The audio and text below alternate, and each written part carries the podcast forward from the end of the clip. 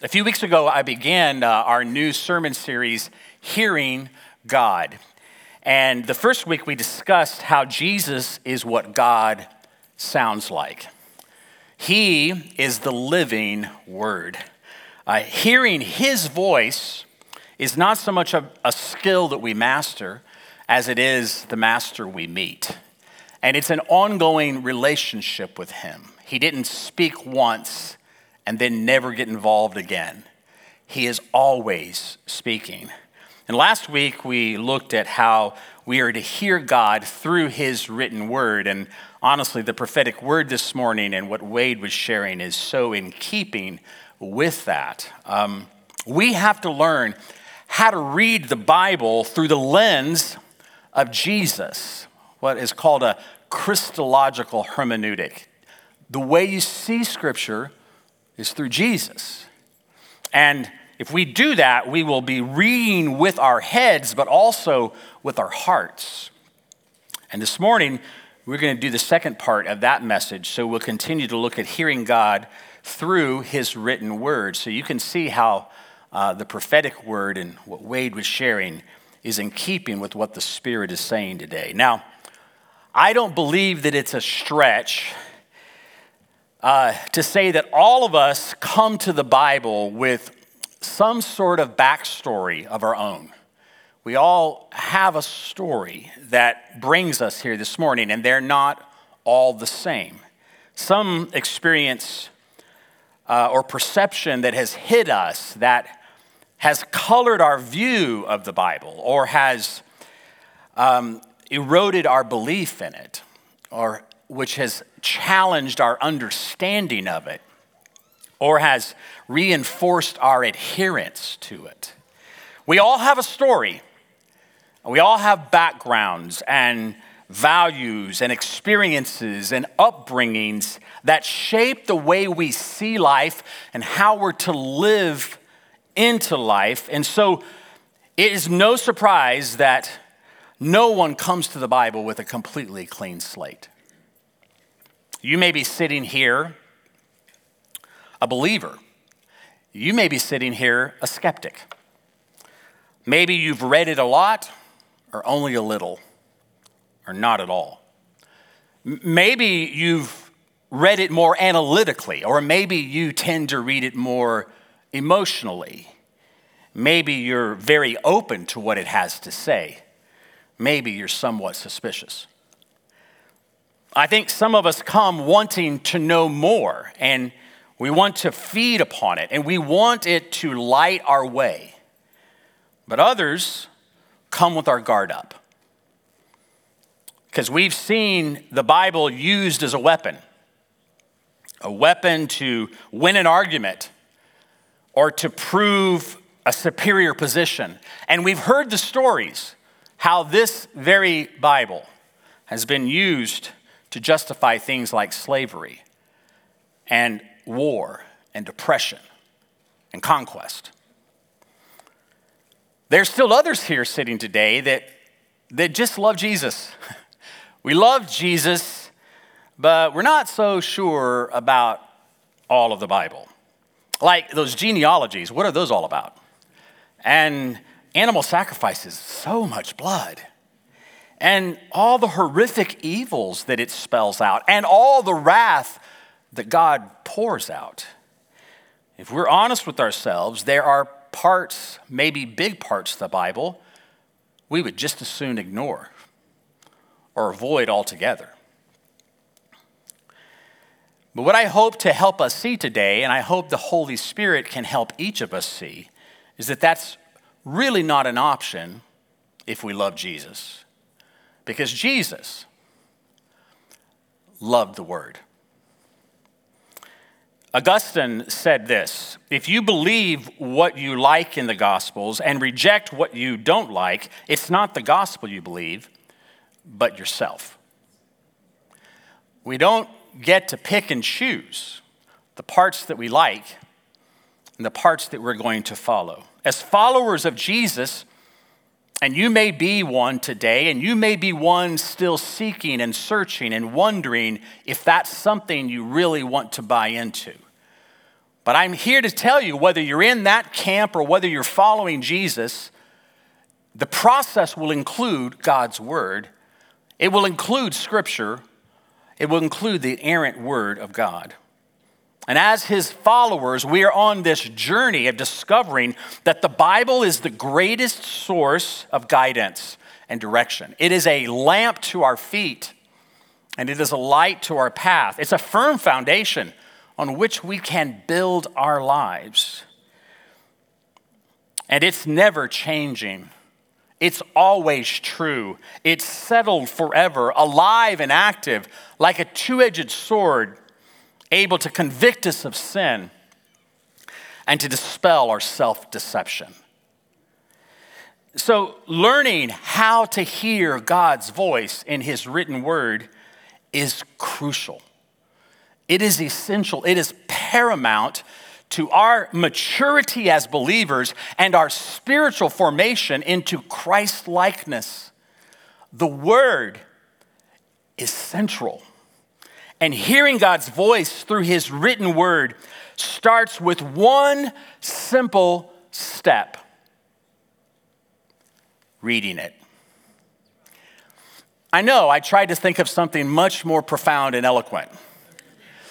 I know I had you hanging there. You were looking at me like, here it goes, I'm ready. And then I said, reading it, and you're like, wah, wah.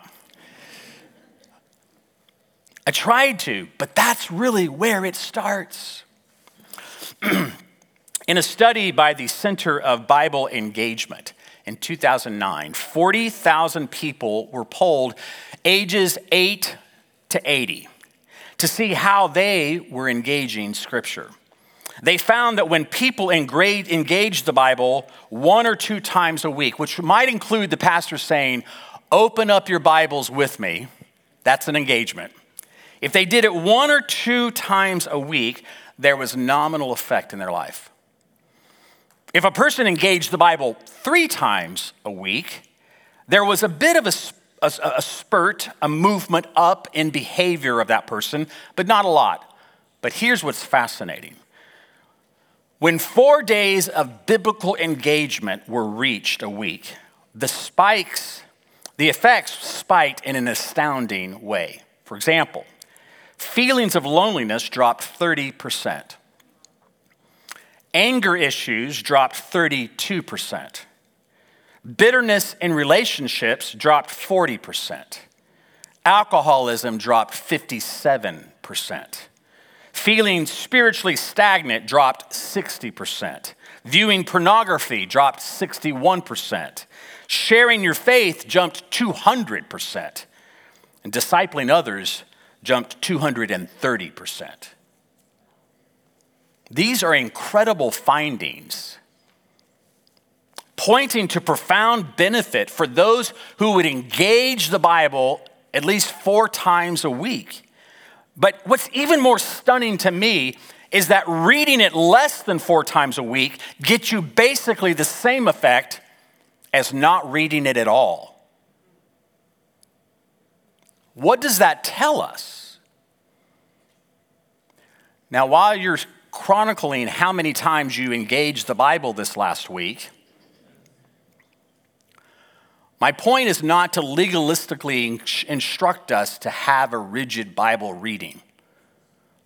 My point is, is to help us engage the living Word of God. Because in that place, Jesus, through the Holy Spirit, is able to change us, alter our motives, change our behaviors, and draw out of us a righteousness that He has imputed to us from His cross. Engagement with the Word makes sense. I was telling some guys that I prayed with on Friday morning that it's about spending time with Him. And if I treated my wife the way sometimes I treat the Lord and His Word, it wouldn't go very well for me. If I ignored her, like oftentimes I ignore Him, she would let me know about it. Your wife or husband would too. And yet, that's how we treat the Lord, as if it's an option, as if it's just something we can add on. Oh, yeah, maybe I should read the Bible today. It all starts with me just picking it up and opening it and reading it. I know so many people like, I don't understand. I have all these problems. I have these dilemmas. Have you read it? Start with the Gospels. Read it. I showed you all sorts of tools last week that can help you in your studying and learning of it. But pick it up and read it. It all starts with me picking it up and reading it. And then, as we do that, it begins to read us, and that matters just as much. You know, in the New Testament, there were two different religious sects that uh, were in Jesus' day. There were actually more, the Essenes and others, but the two that we're actually most familiar with, and one in particular, are the Sadducees and the Pharisees. They were religious sects, each with a distinct view on what it means to read the word or read scripture and how to interpret scripture. The Sadducees were a very well educated, aristocratic sect, and they prided themselves on their wealth and their status. Um, they wielded vast power in the Jewish temple. And they were known for their devotion to the Torah, the first five books of the Old Testament, but they were also notorious for their corruption. They refused to believe anything supernatural, so no angels or demons, no heaven or hell, no miracles or resurrection. When you died, to the Sadducee, that was it. And they had what one pastor, Tyler Staton, says a take it or leave it approach to Scripture because they saw the Torah, the first five books of the Bible, as the only sacred text. They left out and omitted the Psalms and the Proverbs and, and many, most of the prophetic writings.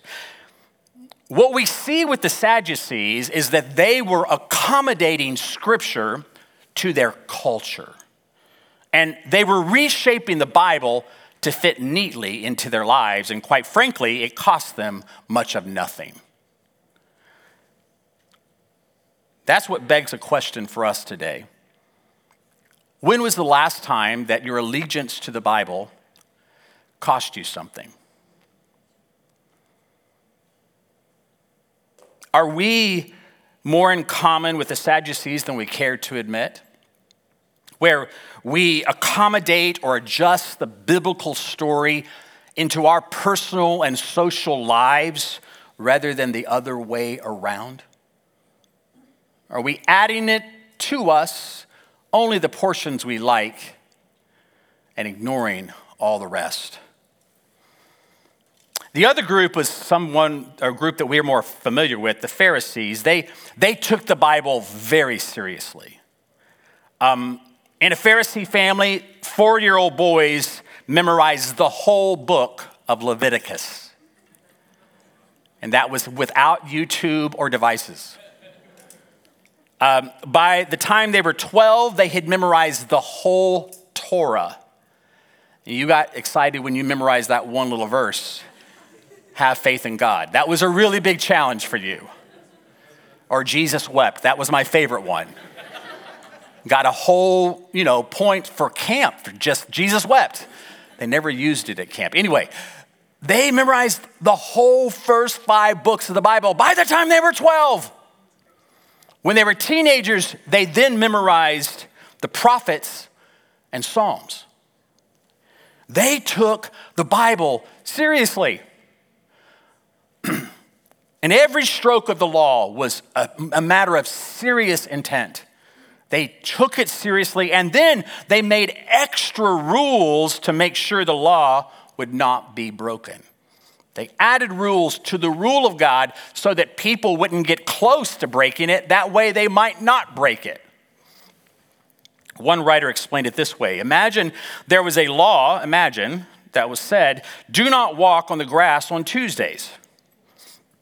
If that was a law, a Pharisee would ensure that law was kept by adding rules such as on Tuesdays, keep a mile between your feet and the grass. or do not plant grass within the city, or do not build a house on the grass. These were extra rules to keep you to obey the rule.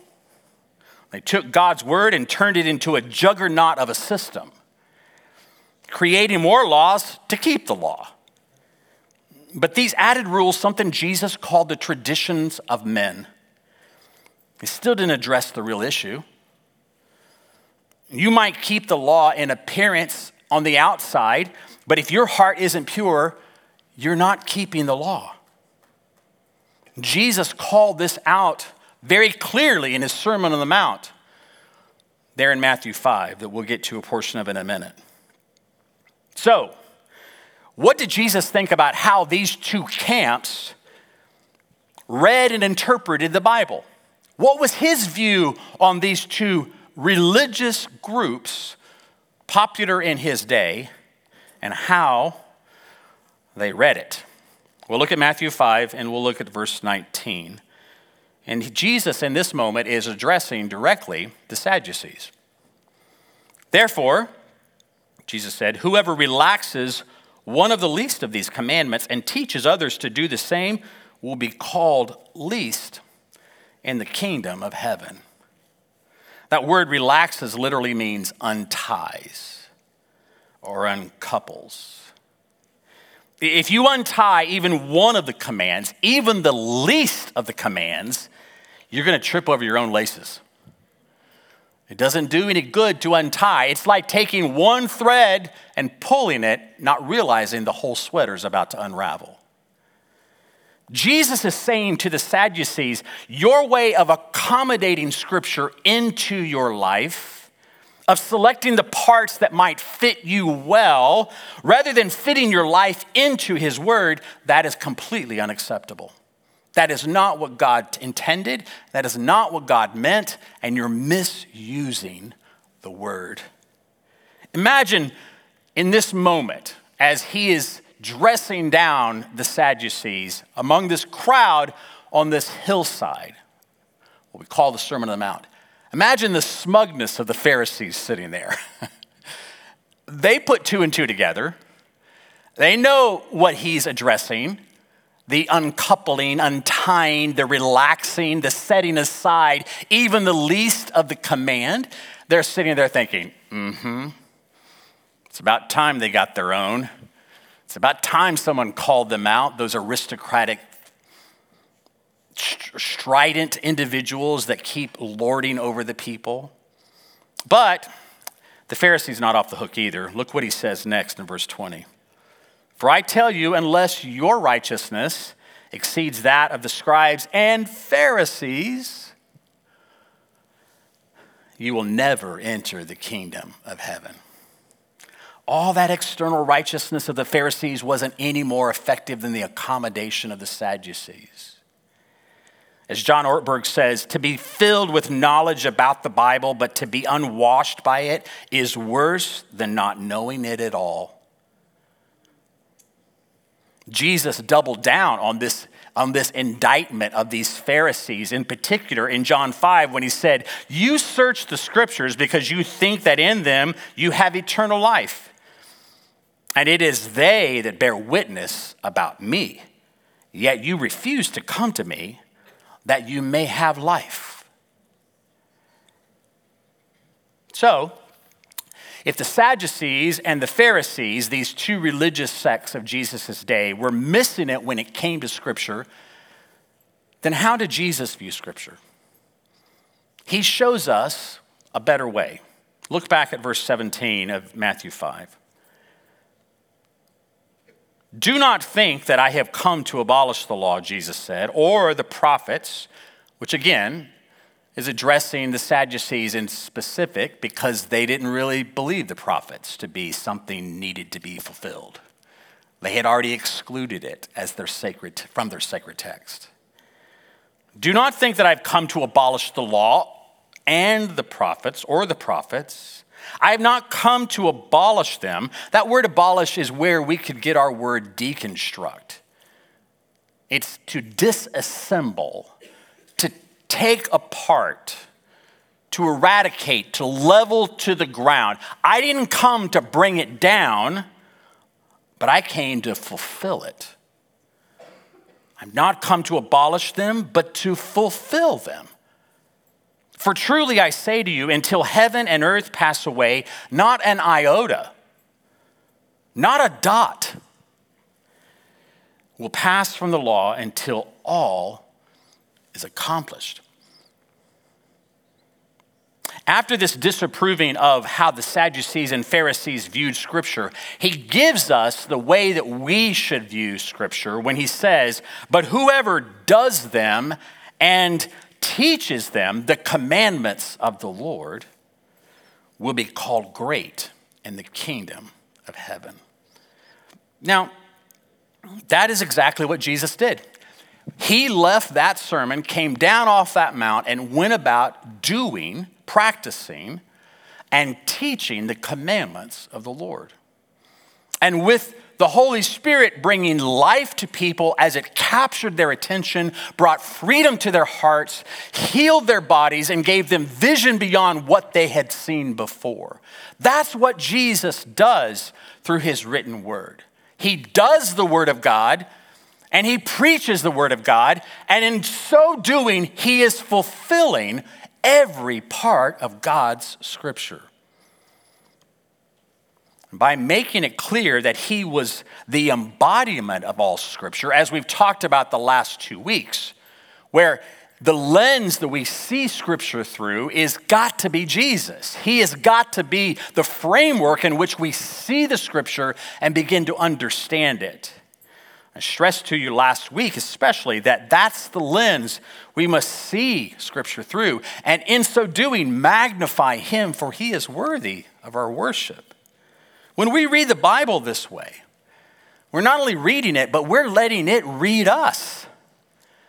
We're choosing not just to read it as a religious text, we're choosing to engage it as something that can alter our lives can call out our deceptive ways, that can reorient us around Him and His Word. The point of all of this is to address our false thinking, where we don't line up with what God says, and where we begin to realize that God's truth is really all that matters. And by the way, His truth is the only truth. Our deception tells us today that everyone gets to have their own truth, but there is only one truth. Let God be true and let every man be a liar. Jesus said, I am the way, the truth, and the life. Not one of the truths, not my own truth, the truth. And so, Jesus goes down and he does and preaches and teaches the word. And he continues to do that today. His Holy Spirit, even here today, he is moving among us in the Spirit. And he is doing the word of God. And he is teaching the word of God. Do you feel it? Think about it. What's he been saying to you this morning in our time of worship and prayer? And a time of fellowship and encouragement. And the time when we open the Word, what has the Spirit of God been doing on your heart, in your life, in your thinking? What is He teaching you even now? What is He saying to you? Because He's still doing that. He's doing and teaching the Word. And as He does, He, he reads us. He calls us up short where we're not lining up. He reshapes our false thinking and he reorients us around his way and he writes his law into our hearts so that how we live is not merely an act, outward act of adherence, it is an inward act of love and obedience. And Jesus is calling out by reading us as we read his word, he's calling out our false thinking. and our false narratives, the things we believe, even that society has fed into us, even that we think might have come from Jesus himself. But it's not true. It doesn't line up with his word. And so when we read his word, he has to line us back up with what he said. These false things in our lives are sentiments, they're slogans you hear all around the world, like follow your heart. How many times have you heard that in our world? You might have even said it. Just follow your heart. Here's the problem Jesus never said that. Jesus never said, follow your own heart. Why? Because he knew the heart was deceitful above all things and is desperately wicked. Who can understand the human heart? But still, that's a sentiment that we need to let God read in us and let us be reoriented back to Him. We have another slogan. How about this one? Be true to yourself. You heard that one? Be true to, just be true to yourself. That's, that's all that matters. But Jesus never said that either. His word doesn't say that. He said, Whoever wants to be my disciple must deny himself, not be true to himself. Deny himself and take up his cross and follow me. What about this false narrative? Believe in yourself. You heard that one? Just believe in yourself. Jesus didn't say that. His word doesn't say that. He said, Believe in me, not yourself. I am the way, the truth, and the life. Believe in me. No one comes to the Father by believing in themselves. They come to the Father by believing Him. What about this one? Hear a lot this today. Live out your own truth. I already kind of talked about this earlier.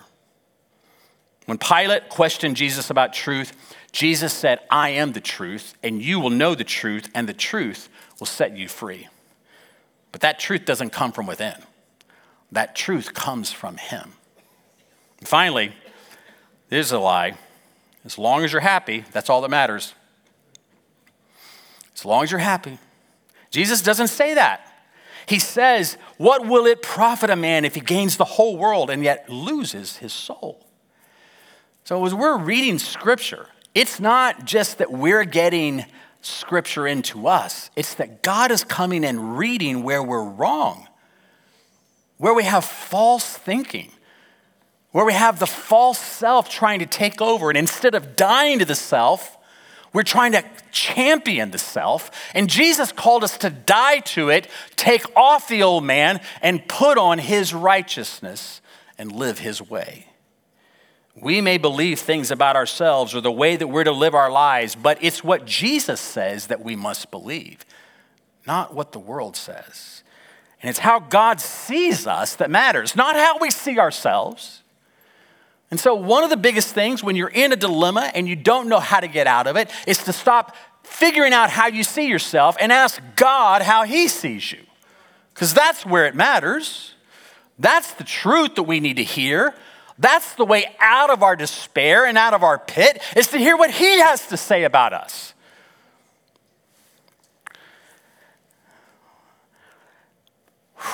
I'm preaching. So, no matter your backstory, don't let it keep you from the Bible. You may be far from the Bible and you may have lots of questions. Don't let it push you away. I was telling my wife this morning as we are driving in, and I didn't put this in my notes, but I think I'll share it. Letting God read you when you read the Word is largely not about comprehension, it's about staying with Him. If you have to understand it all in order to obey, that's not obedience. When Jesus was saying to all the disciples and those that were up, He said, I am the bread of life. And He said, You have to eat me. You have to eat my flesh and drink my blood. You, you got to know, for the Jewish audience, that was offensive. It was scandalous and it was worthy of death in their mind. Because of their understanding of the law, for him to say, I am the bread of life. Eat my flesh, drink my blood. It caused many of them to leave. The crowds flooded out. As quickly as they came, they went leaving for the doors, heading for the aisles. And he looked at his disciples and he said to them, Do you want to go also? And the truth is, they did. But they didn't. They didn't go. They didn't understand what he was saying. They couldn't understand his word. It was offensive to them too. You might read something in the Bible that offends you, that you think, that doesn't sound right. That doesn't sound like a loving God. The issue is not whether you comprehend it, the issue is whether you'll stick with him or not. And so they're standing there looking at him, and all of them are kind of like, Yeah, we kind of do. And Peter finally stood up and said, But where would we go? You have the words of life. We don't understand it, we don't comprehend it. It sounds so crazy to us, but we're not going anywhere. And when you read the word and it doesn't make sense to you, and it seems offensive to you, and you can't seem to line it up with whether a, good, a loving God would do that or not, don't go anywhere. You may not understand, but He still has the words of life. Here's what happened. Days later, maybe weeks, months, they were sitting all around a table on the night that which he was betrayed. And he took bread and he broke it and he said, This is my body, which is given for you. And then he took a cup that they were used to drinking around the Passover and he held it up and he said, This is the cup of the new covenant, which is my blood for the remission of your sins. And the next day they would see the body of their broken Savior hanging on a cross. And when he came back to life and broke the bread with them again, they understood what he meant when he said, I am the bread of life. You may not understand it today, and you may not understand it tomorrow or next year or next decade, but don't go anywhere. God is faithful to his word, and he didn't come to abolish it, he came to fulfill every single part of it. Let me close with this from Andrew Wilson. Ultimately, our trust in the Bible stems from our trust in Jesus Christ. The man who is God, the King of the world, the crucified, risen, and exalted rescuer. I don't trust in Jesus because I trust the Bible. I trust the Bible because I trust Jesus. I love him and I've decided to follow him. So if he acts and talks as if the Bible is trustworthy, authoritative, good, helpful, and powerful, I will too. Even if some of my questions remain unanswered or my answers remain unpopular. May we, as his disciples, not go anywhere. May we pick it up and read it and let it read us and may we who have ears to hear, let us hear and obey. And the living word of God will for always be true to us. Amen.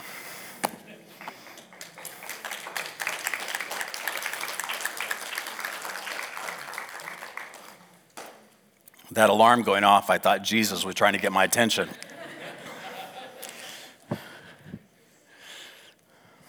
This is my lovely wife, Donna, and we're going to share a few more moments and then pray for all of us.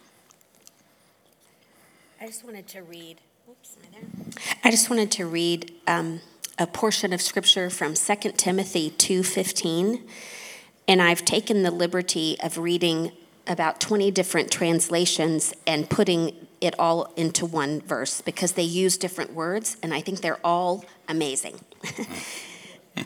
So it says, Make every effort, work hard, diligently study, so you can present yourself to God and receive His approval as a tested worker who does not need to be ashamed, a worker who accurately handles the word of truth, who straightforwardly, correctly, explains, and skillfully teaches the word of truth. Hmm.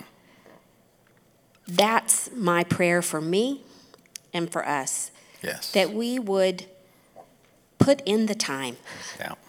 That we would exercise ourselves spiritually, mentally, emotionally in letting His Word read us as we are reading it, so that when it's time, we have an accurate, a straightforward, a truthful response to Him and to anybody else that comes to us seeking, looking, That's asking. So good.